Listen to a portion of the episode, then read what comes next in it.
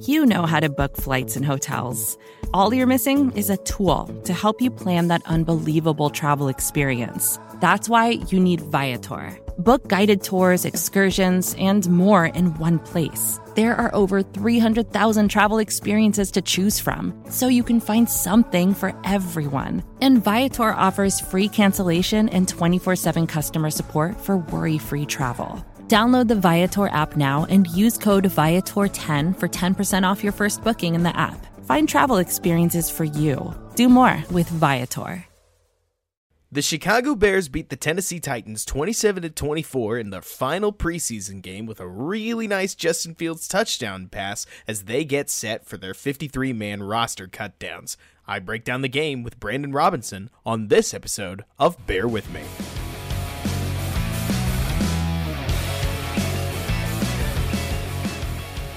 What's going on, everybody, and welcome back to Bear With Me, a Chicago Bears podcast hosted by yours truly, Robert Schmitz, right here on the Windy City Gridiron Podcasting Network. And we are coming to you right after this Bears third preseason game, final exhibition game of the 2021 season has wrapped up. And I've brought along a friend, one of my rule of or rule of three co-hosts, Brandon Robinson, here to break down the game. Brandon, how you feeling? What'd you think of the game?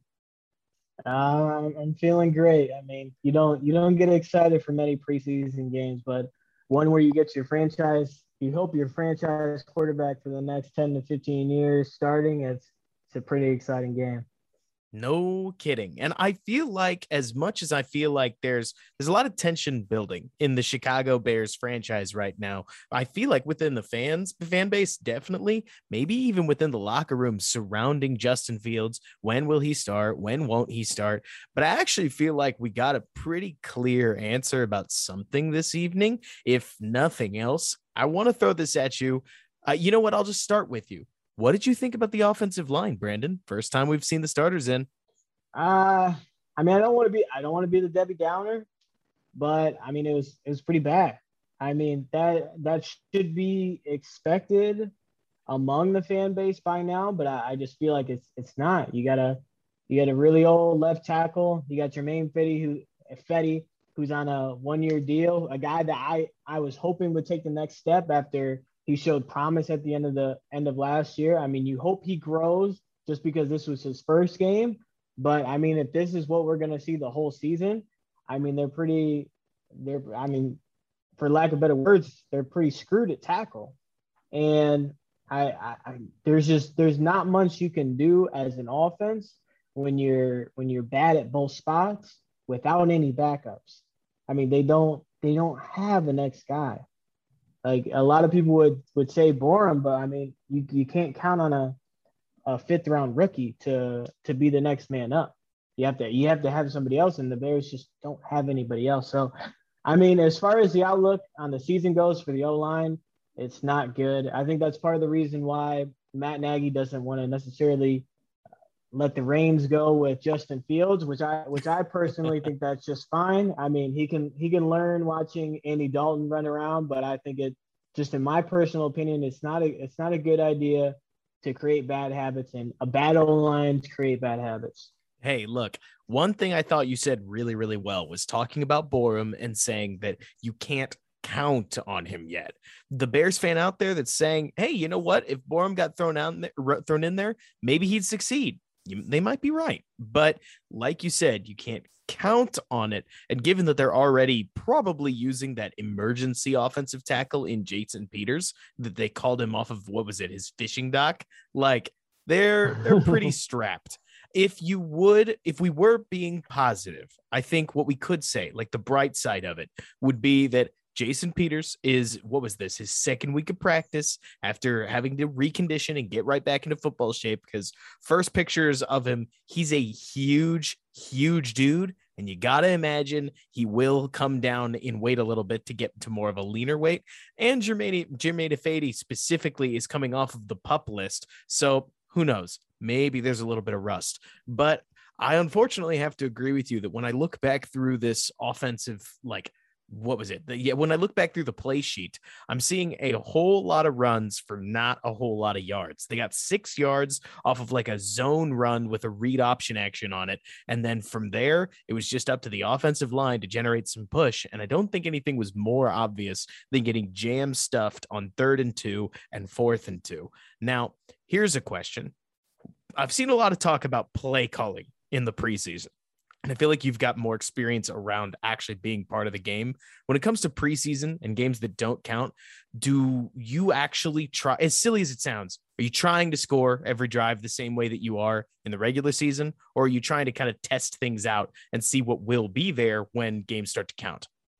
Well, in, in my in my experience, play calling and, and coaching, I mean, the, the preseason is where you're you're you're trying to basically lay out your foundation of plays and your scheme and and get those plays going. So what what you're what you're trying what the Bears would be trying to do is they would be trying to get their wide zone plays going. They would try to get their boots play boots plays going. They would try to get their plays off of those going, but they're not necessarily going to be running a bunch of trick plays off of those off of those. And I know a lot of people would point out leak, but that's not really that's not really necessarily a trick play. That's that's a, that's a very basic Shanahan McVay system, which is what the Bears are running. You mean tight end leak, right? Like the the one from the first yes. preseason game. Just making right, sure. One hundred percent. Yeah, I I can't get a sense for it because on one hand, Brandon, it feels like we're looking at very stale game plans, but on the other hand, it's the preseason. So I guess I would take it from like either direction here, whether it's positive or negative. And I've just decided that I'm waiting for the regular season, which of course may not be any better because they're going up against a very, very talented defense week one. But either way, well, one, yeah. One thing that I would say is when you're talking about Justin Fields and when he's in the game, you're you're gonna have specific plays that are gonna be tailored to his game that they're not gonna be implementing him when they have they have they're not planning on him starting at all. So they they wouldn't be implementing those plays. So those aren't plays that you would see at all during during the preseason. When you would see those is if say they sat him out for a little while and then planned on playing him after the bye and they implemented those plays during the bye and the week leading up to that next game. That's when you would see those. So you are going to be looking at a lot of vanilla plays, especially when when Justin Fields is in there. You know, it's funny you talk about that though, because I feel like a lot of Justin Fields' favorite offensive concepts from Ohio State are in this offense. Fields has run mesh probably four, maybe five times. He didn't do it once this game, but he's done it, yeah, I think twice in each of the first two games. And he loves smash. We've seen some smash concepts. We've seen a whole lot of Fields' favorite concepts from OSU carried over. So it does feel like the offense is almost look, I don't want to say primed for Fields to jump right in, but Nagy definitely didn't leave net or Fields out when it came to designing this offense. So who's to say when he's going to jump in? But I, de- I definitely got the impression after watching this game, as much as I want Fields to play ASAP, I feel like this offensive line is almost not ready for Fields to be there, more so than Fields not ready to be in that moment. Does that make any sense? Uh, I, I think that 100%, but I mean, with Fields, I think it's a little bit of a combination of the both.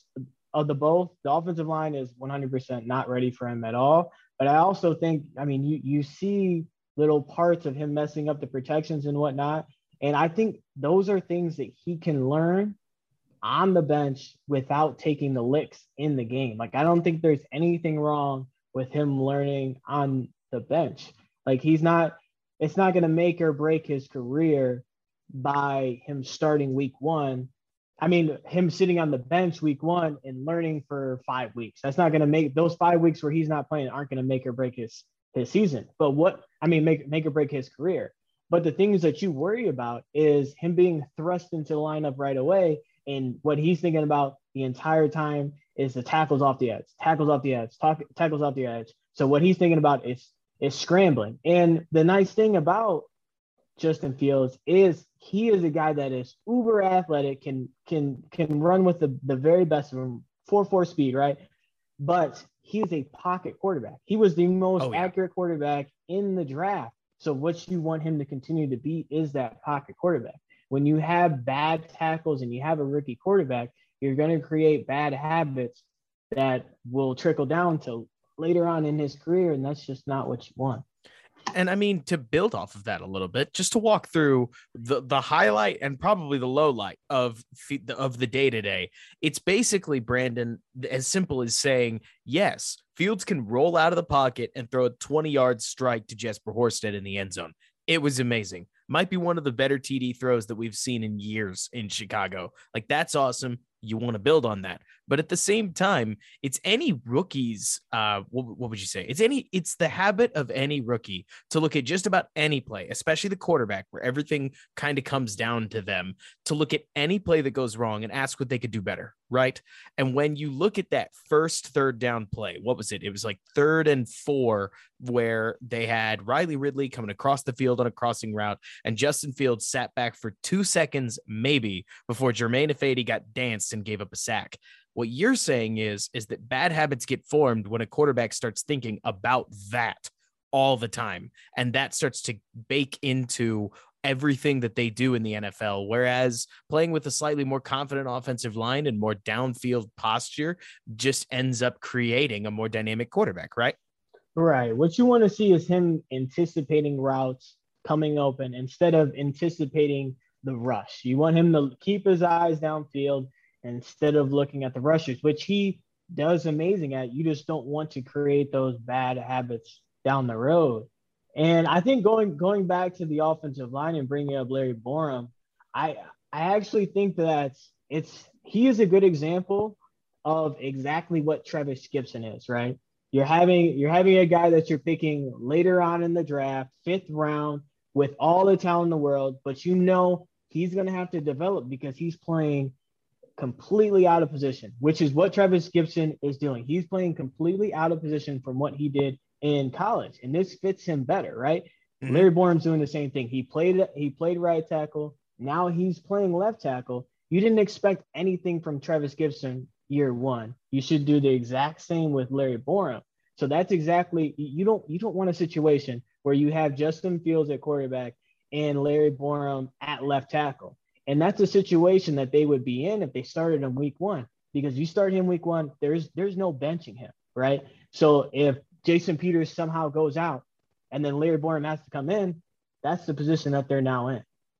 That makes sense. And hey, we'll see what happens. I mean, suffice to say, Matt Nagy seems hell bent on not playing Justin Fields. I know I reread his August 16 quote just a little while ago. That's 12 days ago for what it's worth, where he basically said, like, no, I'm convinced that if we play Fields too early, he, we're going to ruin him, and that's going to be bad for the Bears and everybody else. You could say whatever you want. I'm not doing it. I remember he got pretty frustrated in the uh, in the presser when he said it. I know I botched the quote, but either way, like I get the impression. I feel like this has to be said, right? I think Fields is the better quarterback if you evaluated the two, Andy Dalton and Justin Fields, right now, but decided who to play, I think Fields is the better quarterback. I just don't know if that matters to Nagy, which is uh, sure it's a little weird, but I, I consider it close. Yeah, like in terms of Fields is clearly better. Just to be clear, if you're if you're if you're playing a Super Bowl tomorrow and you're deciding on which quarterback, there is no way that you're playing Andy Dalton. Right. But that's exactly 100%. what the Bears aren't doing. They're not they're not playing in the Super Bowl right. tomorrow. And the the thing that I actually love about this is it actually seems like the Bears have a set plan. It seems like he, he's hell bent because he has a set plan, and that set plan is not for Justin Fields to play week one. Wouldn't you rather that be the case than just to throw him out there just because it you want to? Because you're getting excited about a rookie quarterback? Or would you rather you have you have a set plan and when it makes sense, that's when you're going to play your guy? You know, it's tough. I mean, my head actually gets what you're saying. My heart Brandon says, "Oh, but but if he threw that pass to Jesper Horsted, then what? Maybe maybe we find a way against the Rams." But I mean, you get the idea. That's that's really right. unlikely. And so it's I don't feel like the the thing that's going to get complicated we saw in the presser that and we're going to get back bears fans to the game and talking about the game in just a little bit but obviously justin fields is the big story here right? And jesper horsted specifically said like and i quote that's the power of justin fields in relation to justin fields' touchdown throw. And it's at the point brandon where I am curious to see what the locker room feels like. Like, I wonder what the effort level is going to look like with Andy Dalton under center, just because not that I would ever like pretend that professional athletes aren't going to go out there and give their all. It's more to say that if the locker room is sold on Fields, I wonder how long you can keep him on the bench because it's not as binary as saying that's when that's right there, like week eight, week six, so on and so forth. That's when I want to put him in there is risk if this goes completely south of Fields getting thrown in early, almost to sate the locker room, right? Or is that not how it works? I mean, that's definitely how it could work. I mean, you, you that's the last thing you want. You want everybody on the same page with with playing Fields because I mean, you're, you're good. The thing is, it once it starts going south and the Bears start losing games, which feels inevitable just based on the roster and based on their level of competition at the beginning of the season like the fans, the fans are going to start calling for him to play. I mean, and first incomplete he, pass, right? Like yeah, 100 percent. I mean, who knows when he he could as soon as they're he already the calling. first home game he walked. Yeah, they're already calling for him. So I, it, it's it's a tough situation. Um, obviously, in a perfect world, you would love to play him because he's the better player. It's exciting to see him out there, but I mean, you want it also to just make sense right? Mm-hmm. And and I I just don't see there being a negative in being safer than sorry. It feels like a lot a lot of the fan base and everybody around feels like that it will be a win if he's the starting quarterback. Like they'll somehow win some battle against Matt Nagy if he's the starting quarterback. Like it's the Nagy, Watson we told thing, you, should, right?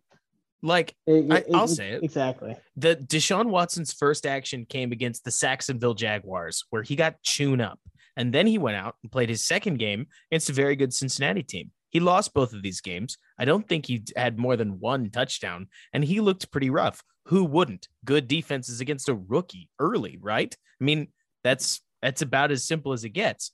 Then Deshaun Watson obviously exploded in his rookie year and scored, I think, 19 touchdowns over the next five games.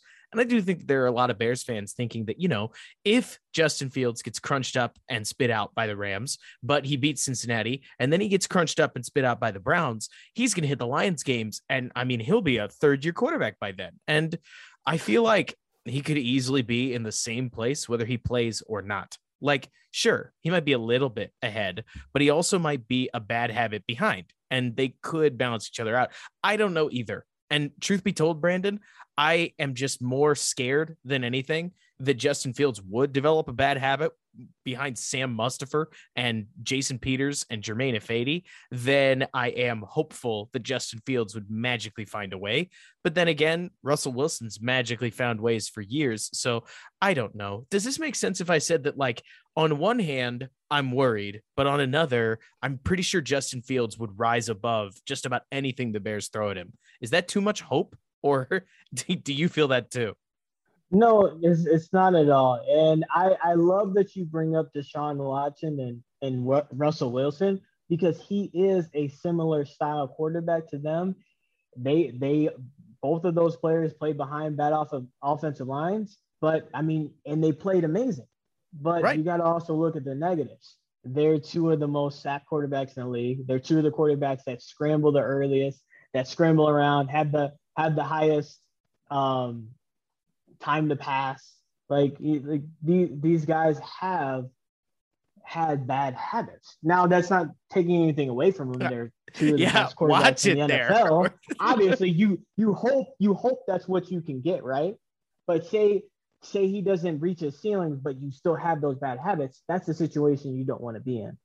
Right. Right. And so, yeah and we'll see what happens. I mean, I have a feeling, Brandon, you said at the bye, I think Justin Fields is going to be in well before the bye. Heck, I mm-hmm. my money's on week four. Like if there, I think it would be ridiculous for Nagy to pull him for or pull Andy Dalton for week two's game against Cincinnati because that's just one week. Like if you were going to play Dalton for a week, barring injury, that's that's not a plan. I think you could agree with that. But even just three weeks, I mean, one thing that actually I wouldn't mind you talking about before we get back to the actual preseason game and maybe a little bit on the 53 man roster, do tell me this, okay? So Matt Nagy and the Chicago Bears are planning around week one right?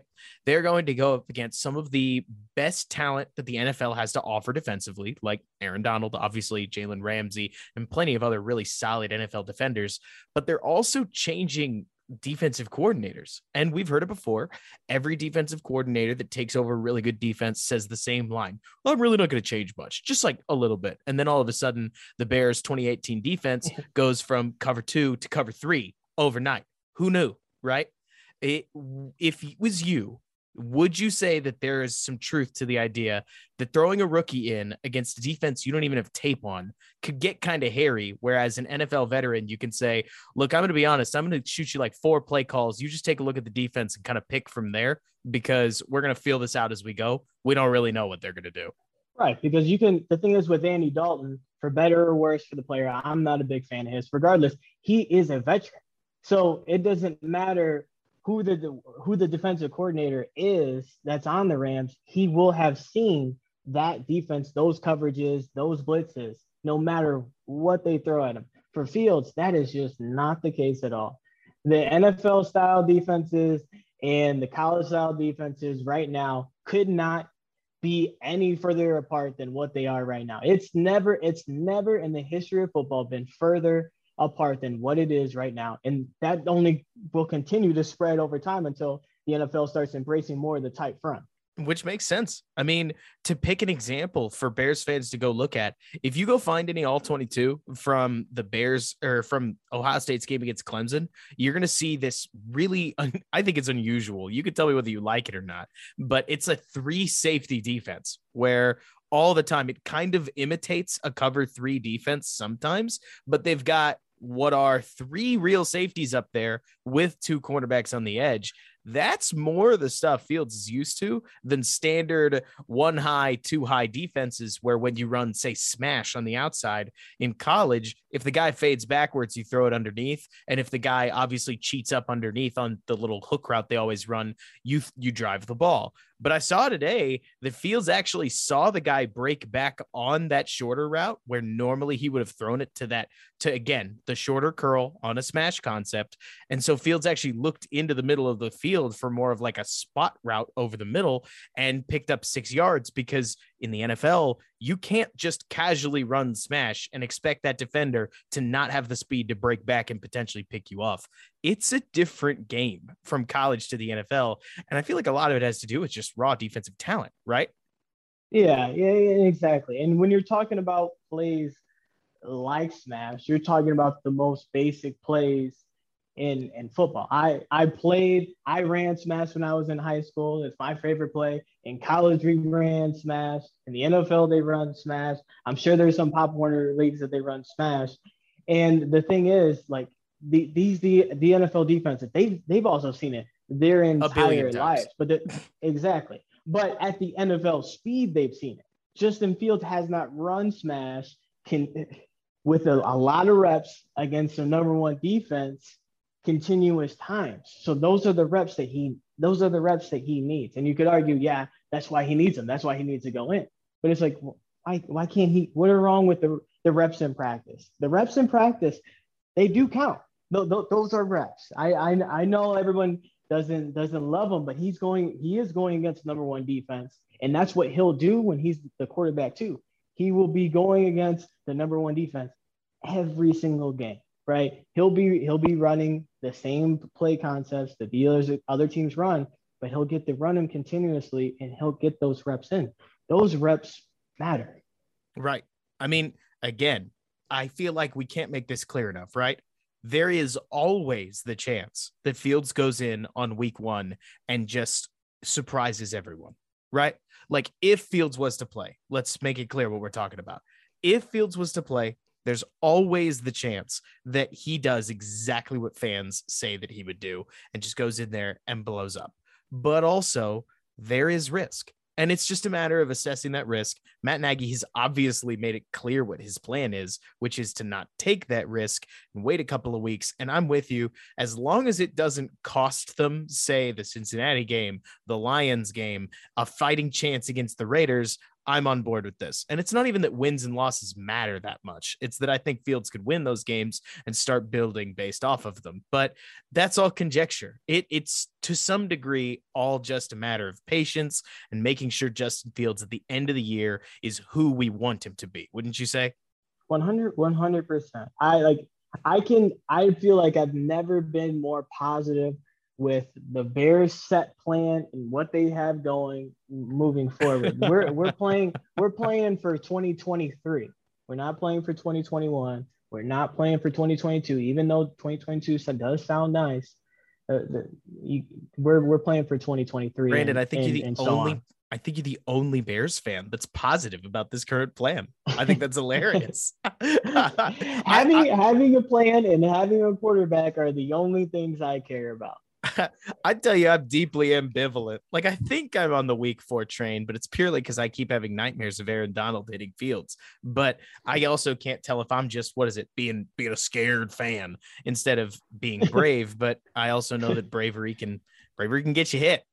and so as long as Fields can adjust protection and call Ringo when he needs to to slide the line right, like thumbs up for me. But we we don't have a good rep on tape of him doing that quite yet. Though, to be totally fair, right before we go to the break, one thing I was really excited about, I don't know if you saw this too, but with basic stuff like the stick route they ran, simple Omaha, curls, it felt like this was the first game we've seen Fields do the more basic standard plays, which again, I'm not about to sit here and clap and say, bravo, he ran an Omaha route in the NFL, but it's more to say that I did like the fact that it wasn't quite as much just like play action or nobody's open. It was a lot more of the short stuff that he would do on a Sunday instead of just preseason ball. Does that make sense?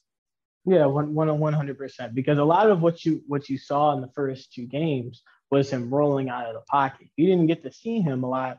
And I mean, sorry, rolling out in like boot action, play action. You didn't really get to see him in three step drops where he's he's finding the man and, and hitting it within rhythm. And that's what you want to do. You want to see him as soon as his third step hits, him hitch forward and, and throw the ball. And that, and that and that's that's exactly what you want to see. That's exactly what I felt like you saw today. Even if the, some of the balls came out, maybe came out a little bit high, it, it, you saw improvements. And at the end of the day, that's just that's what you want to see. That's what the coaches see every week that the fans don't necessarily get to see, and that's what makes the fans so anxious.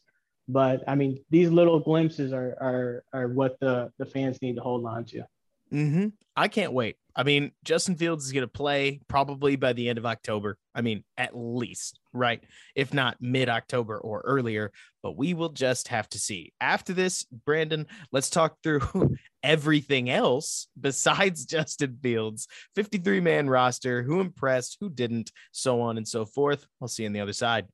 Hey, it's me, Robert Schmitz, and as the Bears season gets started, I wanted to tell you about a brand new way to play daily fantasy called Thrive that we've partnered with. Imagine a daily fantasy game centered entirely around player props rather than standard fantasy keepers and sleepers. Instead of having to hunt for that third string receiver you just know is going to score three touchdowns this week, Thrive gives you 20 player props to choose from and asks you a simple question Is Allen Robinson going to haul in over 65 yards this week or under? Choose your 10 props, rack up the most points, and win a share of the prize pool. That's your chance to win a piece of $100,000 for NFL Week 1 in their featured $20 entry contest with 20 grand to first place. And the best part? When you sign up today and use promo code SCHMITZ, that's S C H M I T Z, Thrive will match your first deposit up to 100 bucks to double your money. So don't sleep on this. Download Thrive Fantasy today on the App Store or Google Play Store or visit www.thrivefantasy.com and sign up today.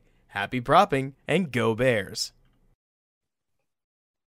And we are back with Bear With Me, a Chicago Bears podcast hosted by yours truly, Robert Schmitz, right here on the Windy City Gridiron Podcasting Network. Here with Brandon Robinson to talk through the Bears big win. Nick Foles led win, Jesper Horsted led win over the Tennessee Titans that puts them to two and one in the preseason heading into the next one. Brandon, let's talk people that surprised you, people you think are on the roster, and everything they're in. What who did you see today that you were like, wow, I really didn't expect that? I mean, I mean, if, if you're talking about the, the most outstanding player that I saw today, who I wasn't expecting to see, would have been Eddie Goldman. I mean, he looked he looked legitimately unblockable. And with the Bears switching to now a tight front, his his his value will never be higher than what it is now. So I mean, obviously they thought they felt or he felt that he needed the reps. And to me, it doesn't look like he needs the reps at all. He looks in he looks in midseason form, which is which is a great thing. But besides the obvious of a good player playing well, I I mean we've already talked about Trevis Gipson, but I mean I great. I can't I can't be any more excited. I mean you got a you got a young player in Darnell Mooney playing an important position, ready for a breakout season. And now you got Trevis Gipson. And the, the thing is about Trevis Gipson when I was talking about him being switching positions, when he played in college, he was playing as a five tech or a four eye, which means he was playing more of like the Roy Robertson Harris role. Like he was he was playing that role in college. The interior, just to make like, sure we're clear, yes, right? Ex- exactly. He was playing more like Akiem Hicks than he was and at the position he is now. So for him, for him, what you wanted to see is him develop over time. And I, I mean, you can there is notable, notable size. There's notable balance. He just if you just watch watch his stance from last year and then watch it this year, just his stance alone before the ball's even snapped, you can see how much more comfortable he is. Because in college, he was never in a two point stance. He, he, he was all he was always in a three point stance. He was usually inside of the tackle, but now he's switching to a two point stance primarily, and you're really seeing it. The flashes that you saw of him in college you saw the burst, you saw the bend. And I mean, those are the, the thing is with late round guys is you, you want to see high level traits. And that's exactly what you see from him. The biggest thing from him is you see him leaning and ripping, and you see you see you see the flexibility, you see the bend, you see the balance, and those are things that are not normal. Those are not not things that you see at a normal edge rushers. If they didn't Let have fourth Mack, round edge rushers, just to call it out. Fifth round, yeah. If, if yeah, you didn't, if, if you did, if if you didn't, if they didn't have Khalil Mack, you'd be like, this guy's a, this guy's an animal. This guy's a mutant. They don't have a guy like that. And so if, if he can continue to build on, I think the biggest thing is going to be getting him reps this season. I, ho- I hope they're able to give him as many reps as possible I think it's going to be really hard because that position opposite of Khalil Mack is going to have to be very, very versatile, which is, I mean, he, he's going from playing in the interior, he has to work on one thing at a time. Right. So I think that's that's a thing that is is only going to come with time, and he'll probably get some third down rushes, which will fit him a lot better. But I mean, when you're when you're talking about seeing flashes and talking about you're building for 2023, I mean, those are things that you love to see because he plays a very, very vital position on this team. And seeing that they're probably going to get rid of Robert Quinn next year, I mean, if he can possibly fill that role going into next year and they can save cap space, I mean, that that's best case scenario for the Bears. Saving cap space at edge would be absolutely massive. I mean, a couple other guys that I thought personally played pretty doggone well. I thought Rodney Adams looked yet again like somebody that is worthy of a roster spot. I'm curious to hear what you think about that, but we'll get there later. I felt like the Kindle Vildor kind of struggled. Duke Shelley, I have really, really big questions about because he was even still playing into the fourth quarter. And from what I understood, he was the Bears starting nickel, and it better not be Marqui Christensen because that's not any better. But maybe the Bears will figure their nickel spot out one of these days. Maybe they'll look for a cut. I don't know.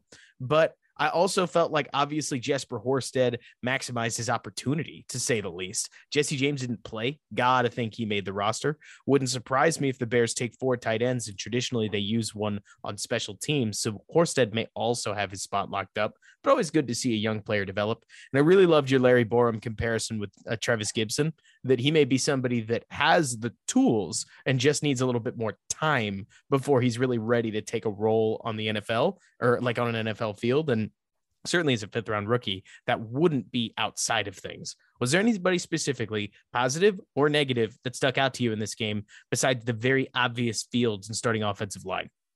Well, I mean, with the amount of optimism I have with Fields and the quarterback position, and never being as optimistic as I am right now with that position, I cannot be the exact opposite and be as negative as I've ever been with the cornerback position. I, I just I, I don't see what they're gonna do.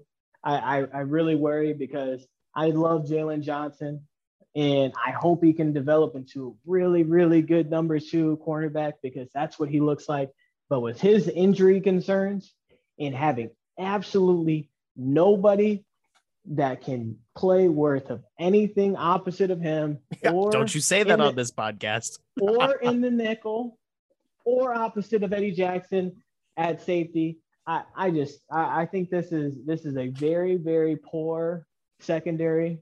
And I, I'm glad the front seven is awesome because they are, right? But right. I mean, Duke Shelley has disappointed over and over and over and over again. And I, I, I don't I don't see how he can disappoint anymore to where they just don't add somebody. I don't understand how they don't add somebody off of the street at this point to fill in that nickel spot because it looks like he's going to be the starting nickel. And if that's the case, they're in big trouble. And then you talk about Kindle Vildor, and I think he could he could develop into that nickel spot. But when he's not getting reps, that's not going to happen. So you got him playing opposite of there. They're playing in a they're playing in a zone defense. He is a press, a short press man corner. So those teams, those two things just don't mess well together. Um, so I, I, I just think they're they're in big trouble. They're in big trouble at defensive back, specifically corner. Um, if we're if we're gonna talk about the brights, uh, more bright spots besides the offsides, I thought Mario Edwards again flashed he has he he gets off the it seems like he's the first person off the ball every single time.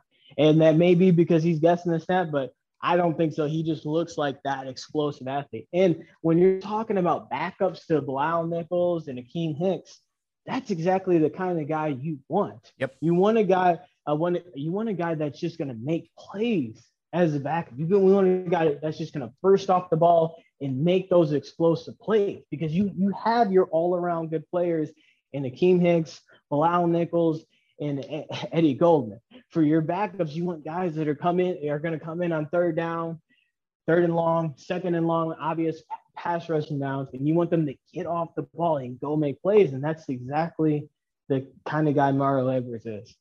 I'm really curious to see you talk about defensive linemen.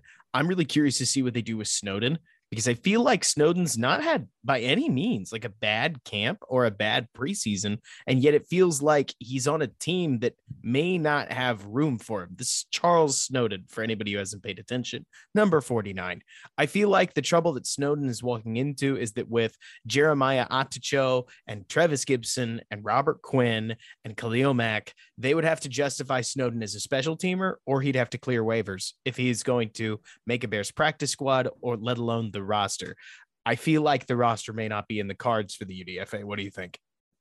I would assume that he would clear waivers and and end up on the practice squad. I can't I can't see him ending up on anybody's active roster really, um, because he's he's such a raw player, and he, I mean he's one of those guys like Trevis Gipson, but in the complete opposite way. Trevis Gipson was an interior player in college, and and he Charles Snowden is more of a like he he played a lot more coverage. Uh, he played a more a more a lot over more plays at overhang. He he is one of those versatile guys that you're going to be looking for in this defense. he just needs a ton of time to develop because to me, he looks like he's like 20, 220 pounds. He's very, very light in the pants. You saw him get taken advantage of basically when when Taylor Lewan was blocking him and he couldn't hold the edge. I mean, and that's fine. I mean, he's going to have that time to develop, especially when he's on the practice squad. I mean, that he again, you want him to end up on the practice squad, so he's going against the first team offense and he's getting those reps every single day and developing. And then during the off season, that's where he can truly, truly build and gain weight because you don't you don't gain weight during the season. It doesn't really happen because you're you're spending too much time on the field for that to happen. No way. I have to go back to the CB setup. Like we talked about DBs. I feel like we need to go back there. I think the hardest part about this defensive back room to me is that the word that comes to mind is unfair. It's almost like Jaylon Johnson is a perfectly good cornerback two, but he's having to play cornerback one, and that that may skew perception of him. And another guy, Kindle Vildor. I think out of the fifth round, you talked about how he's a short press man corner. Sure. I mean, hey, you're not wrong. But also, I feel like a fifth rounder being a very good depth corner option, that's really not so bad. And yet he may get pressed into the starting lineup. We haven't seen Desmond Trufant play a snap in the preseason, but everybody else has, Khalil Mack included. I mean, it feels like there's a ton to worry about. And I didn't even mention Duke Shelley, who, hey, not every sixth rounder hits. That's super normal. And Shelley looks like just a standard dude, you know? I feel like whether it is like post cut surgery that's going to happen based on whoever the Ravens let go of, other teams around the league that may let a nickelback walk out the door or what. Like this Bears defensive back unit needs help, if not bodies, because I feel like all of them are over promoted right now. I mean, do you think so? I mean, my my issue with the cornerback room is I'm fine with with Jaylon Johnson just as a corner. And when I say cornerback two, it it really just means that like he has the same amount he will have the same amount of value as the next corner they have because the thing is they're playing in his own defense which means he's going to be on the left or right side and he's going to only play on the left or right side right? He's not going to mm-hmm. be switching sides he's not going to be following the number one receiver on the left side. He's going to be on one side and he's going to play in zone coverage. That's that's that's how that works. He might get a couple reps on third down or whatever following guys but he's a majority of the time going to be on one side. So um, you talk about the other guys, and the thing that's so disappointing is besides Jaylon Johnson, who's locked in, they don't have another guy that's a young guy that's developing that I think is a true outside corner. They have Kindle Vildor, right? They have Duke mm-hmm. Shelley, and they have Thomas Graham, right? Those are awesome. Three late round guys. Even if I don't think Duke Shelley's good, those three late round guys and Graham has been up and can, down to say the least. I mean, he'll right. need, he'll always need time because he's not crazy athletic, but it's not as if you're looking at that sixth rounder either and being like, he's the future just yet. Right, but the thing is, those are those are late round picks, young guys that could have that opportunity to develop at one spot, right?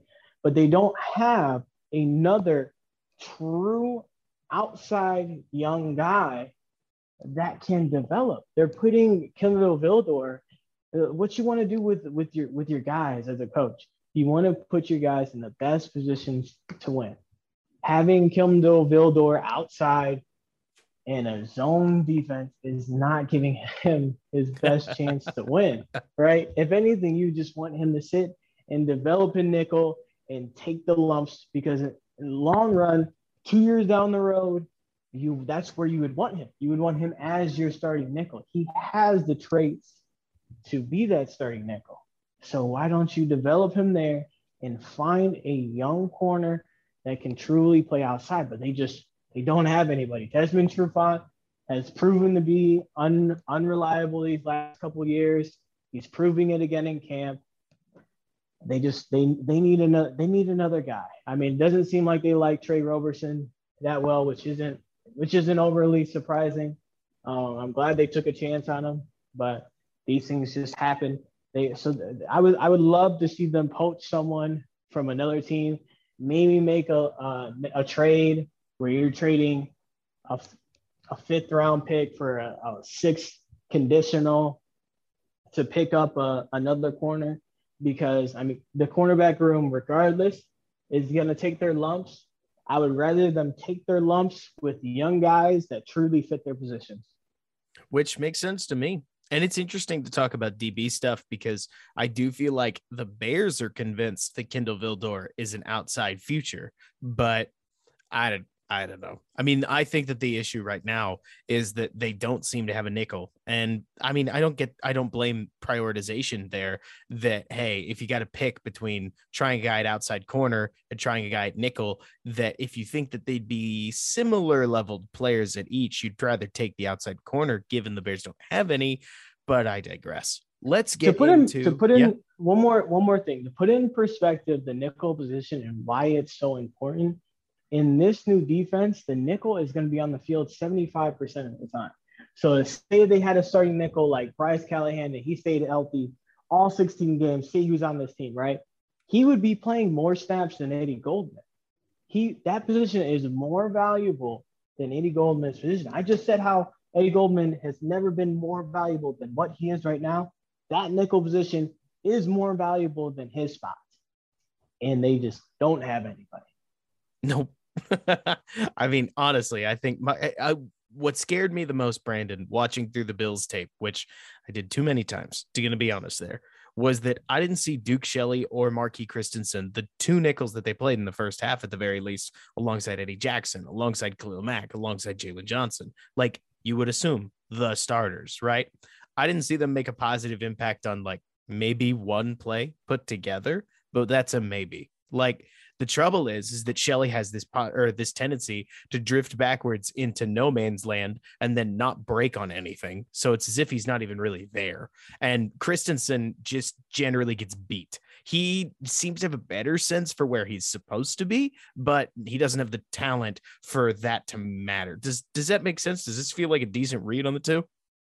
No, one hundred percent. I mean, Duke Shelley consistently doesn't show good zone eyes, which is I mean that that position, that overhang spot in this defense. I mean that's exactly what you can't have. You can't have bad zone eyes and a zone defense playing that overhang position because a lot of times he's he's going to be accepting routes that go through his zone and he has to pass them off or he has to take them and if he doesn't he doesn't accept those routes and pass them off you leave gaping holes in your defense like you saw last game right and and it was nasty to say the least. Let's go through some lightning round stuff to try to see if we can't nail down the 53 man roster. First of all, what do you think the Bears do with kicker Brian Johnson, who's apparently been nothing but great? Uh, unfortunately, I think they're gonna have to. They're probably gonna try to get him on the, the practice squad. I don't know if he'll he'll make it through waivers, but yeah, that's probably what they'll end up doing. Makes sense. If you had to pick one, Rodney Adams or Riley Ridley, I would take Adams for what it's worth. Man, I honestly that's that's tough for me because when when I see Riley Ridley, when, it, it's tough because Rodney ah. Adams looks a whole lot. He he looks. You, it's it's it's a lot easier to be optimistic about Rodney Adams just because this is his first year with the team and it, it's it's really easy to be sour with Riley Ridley, but my thing is it, it's so it's so easy to tell the talent difference between the two. So I would probably rather have Riley Ridley on the team, but either way, I I, I wouldn't be upset. I sounded like I just about stumped you there. yeah, you, you, you really did. Danny Trevathan, given that he played tonight, but Alec Ogletree did not staying or going? Uh, they save like five hundred thousand in, in they actually incur five hundred thousand, just so you know. But they right. take five thousand or they take five mil off of next year's cap by cutting him. Right, but it but they could always just cut him next year before before the season. So so, so keep him. Yeah, I don't I don't I don't see any huge benefit to cutting him. I wish now, say if they saved even two or three million this year, and they could roll that cap space over, I would I would gladly do that. But the thing is, they can cut him before the season next year, and it's the same the same ordeal. So I would rather just keep him on the team, and then he can be he can be a glorified backup if they count Alec Ogletree as the starter, and I'm I'm sure he would still be the same leader. Makes sense. Is there a cut that you think will happen that will surprise people? I'm kind of um, thinking no, if this helps you at all. That I feel like it could be pretty ho hum. Yeah, I mean, it seems like people think that Ryan Nall is somehow going to make the team still, and I, I just don't see that being the case with Jesse James um, defining a role on this team and and getting Damien Williams and now drafting Khalil Herbert, who the team seems high on. I mean, I guess Ryan Nall. I mean, but that's I mean that's about it. It's it's nothing nothing is substantial. He's he's not a substantial piece. Uh, that's that's probably about it. I, I right. don't see any anything else. Definitely I mean, not on the defensive side honestly, I really feel like the big camp battle that came down to it is Riley Ridley versus Rodney Adams. I don't mean to be mm-hmm. almost simple, but the Bears deep, uh, let's put it this way. The Bears aren't so crazy deep that somebody like Tre Roberson has stood out where other Bears have not, right? Like they you in theory could say that a not deep Bears team should be ripe for roster turnover, but this is the NFL. I mean, the best 53 are a very different class than the best, like the next 30 you know? And it feels like we've been able to really see that. I mean, Foles is obviously going to stay on the roster, but I feel like just about everybody that he's throwing to and being blocked like by is probably gone. Though I feel like one guy that good granted, he's a seventh rounder this year. He was never going to get cut. I do feel like Khyiris Tonga has been pretty impressive this preseason. Like I've liked him a lot more than I anticipated to like a seventh rounder. But outside of that, it feels like it's been pretty much exactly what we expected. Right, right, right. I was a little high on Khyiris Tonga just because he played in a tight front at BYU and he was, to me, he was clearly their best defensive player. So I thought that there was some optimism for him to make the team and hopefully develop in a role down the road. And I, I think you see that. I think one surprising cut that I didn't think of that, I mean, this could possibly happen would be Thomas Graham. I mean, they might try to sneak him through the waivers and try to get him on the practice squad. I think okay. it would be better to just keep him on the roster versus trying to. I mean, you're deciding between like Marqui Christensen and, and him. I mean, that I would rather choose a young guy, but I wouldn't be overly surprised because Marqui Christensen does have some special teams value. Right. So I wouldn't and, be surprised if that happened. And hey, we can say it out loud, right? A lot of it would come down to the like the meeting room stuff, you know? Like, is Thomas Graham showing up to all the meetings on time? Does he seem like he wants to get better? Do the coaches feel like he's got an upward trajectory based on, let again, let's be real, Brandon, more than just three films of preseason game, right? Like yeah. they've got film on film on film on film on film in the practice room. So what do they think? And you're right. I mean, hey, if they think he just doesn't have it, like a 2019 opt out that got drafted in 2020 would make a lot of sense. Or I think I got those backwards. A 2020 opt out, 2021 draftee, like that's not that surprising a cut, but it would be pretty surprising given that Khyiris Tonga made it and Graham didn't. We'll have to see what happens. But overall, it feels like the 53s relatively set. So at this point, it's just a matter of waiting things out. Brandon, if you were going to close with anything, whether it's Justin Fields, the offensive line, anything else, what you got? Uh, I, I think this is just this is this is a specific game where you, you got to take you got to take the good with Justin Fields, but you got to take the same patience with that as well because this this coaching staff and this front office, everybody seems like they have a set plan, and that is to be patient with Fields. It doesn't matter how many splash plays he has. I, I who that uh, the announcer uh, Charles. Um, I'm blanking on his name. He's really great. Um, but the announcer for the the game, the guy in the booth, the Madden um, guy. Like yeah, that's yeah, all yeah. I know. I think it's Charles Thompson, right? No, no, no, no. no, that's not his name. But uh, he he said that the Bears want the Bear the Bears want Justin Fields to play well. Charles Davis, that's his name. The the Bears want. Thank you. I Justin did really Fields watch to, that. the Bears want Justin Fields to play good, but they don't want him to play too good because they want everybody to to be on the same plan as them, which I I, I think is justifiably so. I mean, after all these years of, of bad quarterback play, I think it's better to be safe than sorry. Now, I mean, I, I love these flashes. I hope he continues to grow. I'm sure he's a guy that I think personally is going to get a lot of work in practice and he's going to get a lot He's going to take a lot from it and he's going to be able to learn on the sideline. This isn't his first time doing this. At Georgia, he was the backup quarterback. He sat on the sidelines. He had to learn. So this is going to be a similar role to what he's done before.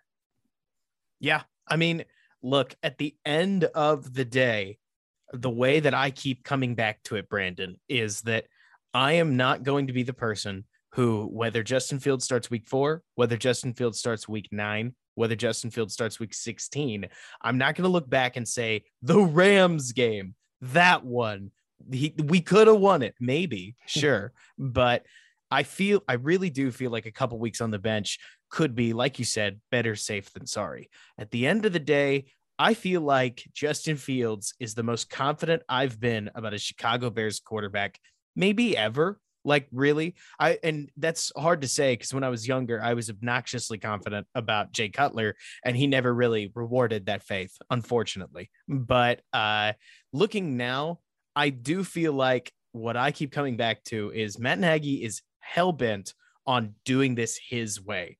And how is that surprising? Matt Nagy has been almost hellaciously stubborn, if nothing else, during his time in Chicago, for better or for worse. And so at this point, given that the Bears let him into Nagy's hands. I'm willing to just ride this out and say, okay, Matt Nagy, this is a bold move. Like Urban Meyer, whose offense looks terrible, is playing uh, Trevor Lawrence, and Robert Saleh is playing Zach Wilson. Though I don't know if the GM ever really gave him a choice because he doesn't have a second quarterback he could shield him behind. But we don't know about Mac Jones and Cam Newton on which one's playing. I feel like Mac's going to come into the game sooner than we think. I feel like Lance may take a second. Who knows what Kyle Shanahan's going to do with his prize? But with Justin Fields, like all other four, be darned. I agree with you. We're pushing for 2023 here. Like that's the Super Bowl. To next year, compete, be better than people think you're going to be. 2023, really try to win it. That means that all he's got to do this year is get good reps and develop well. And I guess is it is it too reductionist, Brandon, to say I believe in Justin Fields beyond his accuracy. I believe in the way he thinks about, processes, and consumes the game. And because I believe in that, I honestly think he could get shockingly good reps from watching Dalton get annihilated and however many games it takes because he was in those meeting rooms and he saw the way that they wanted to go about game planning and he saw what Andy did and he he looked at the tablets and talked through it with Andy on the sidelines and went through all that mental processing and did just about everything except snap the ball himself. Does that make sense? Yeah, I mean when when he's sitting when he's sitting in the meeting room with John DeFilippo and, and Andy Dalton and DeFilippo is telling Andy Dalton, hey, we want you to to slide up. The, I know the tackles are, are are giving away pressure every single time, but what we need you to do is we want you to slide in the pocket and, and we want you to try your hardest to, to keep your eyes downfield. And Justin Fields gets to take that in, take that in, see those reps, see where Andy Dalton maybe doesn't keep his eyes downfield, see the reps where he does keep his eyes downfield and fully take it in. And then when he gets when he gets in there, he's he's run through those mental reps a thousand times seen seen Andy Dalton do or not keep his eyes downfield, and now he's thinking in his head, yes, keep keep, keep my eyes downfield, slide in the pocket, slide in the pocket, instead of going through those by himself and seeing seeing the guys come from the sidelines. I mean, what one of the things that I think of a guy a guy a guy that I mean, you're talking about Sam Darnold. You saw him see those exact like he went through this exact thing, poor offensive line, and then he was eventually seeing ghosts. And that's his own quote he was seeing ghosts. The, the, the one thing that you don't want to do is put Justin Fields in a position where he, he's going to end up seeing ghosts. I couldn't agree more. And now it's just a matter of surviving, Brandon.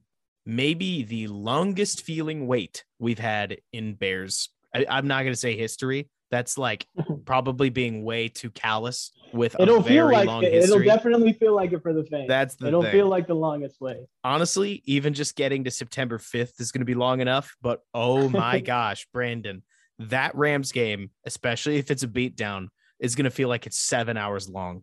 Like that. Oh, man. But we will have to get there when we get there. Bears 53 man roster coming next Tuesday here in a couple days by I think 3 p.m. Last thing Lester told me. We'll see if that's true. But we will know who our Chicago Bears are in 2021, and we will get to see if Matt Nagy's plan works. Brandon, thanks so much for jumping on. Where can folks find you online? Yeah, thanks for having me. You can find me at Twitter at BRobNFL. Thanks for having me on. I really appreciate it. Man, anytime. I will see you hopefully later this week to talk through the game after we've watched it again. Until then. Folks, that is going to do it for this episode. If you like the show, be sure to hit me up on Twitter at Robert K. Schmitz. That's R O B E R T K S C H M I T Z with thoughts, opinions on the show. And of course, be sure to stay tuned in, not just through the rest of this week, but throughout the rest of the season for more news updates, opinion, and tons and tons of new content. Thanks so much for hanging out. Bear down, and thanks so much for bearing with me.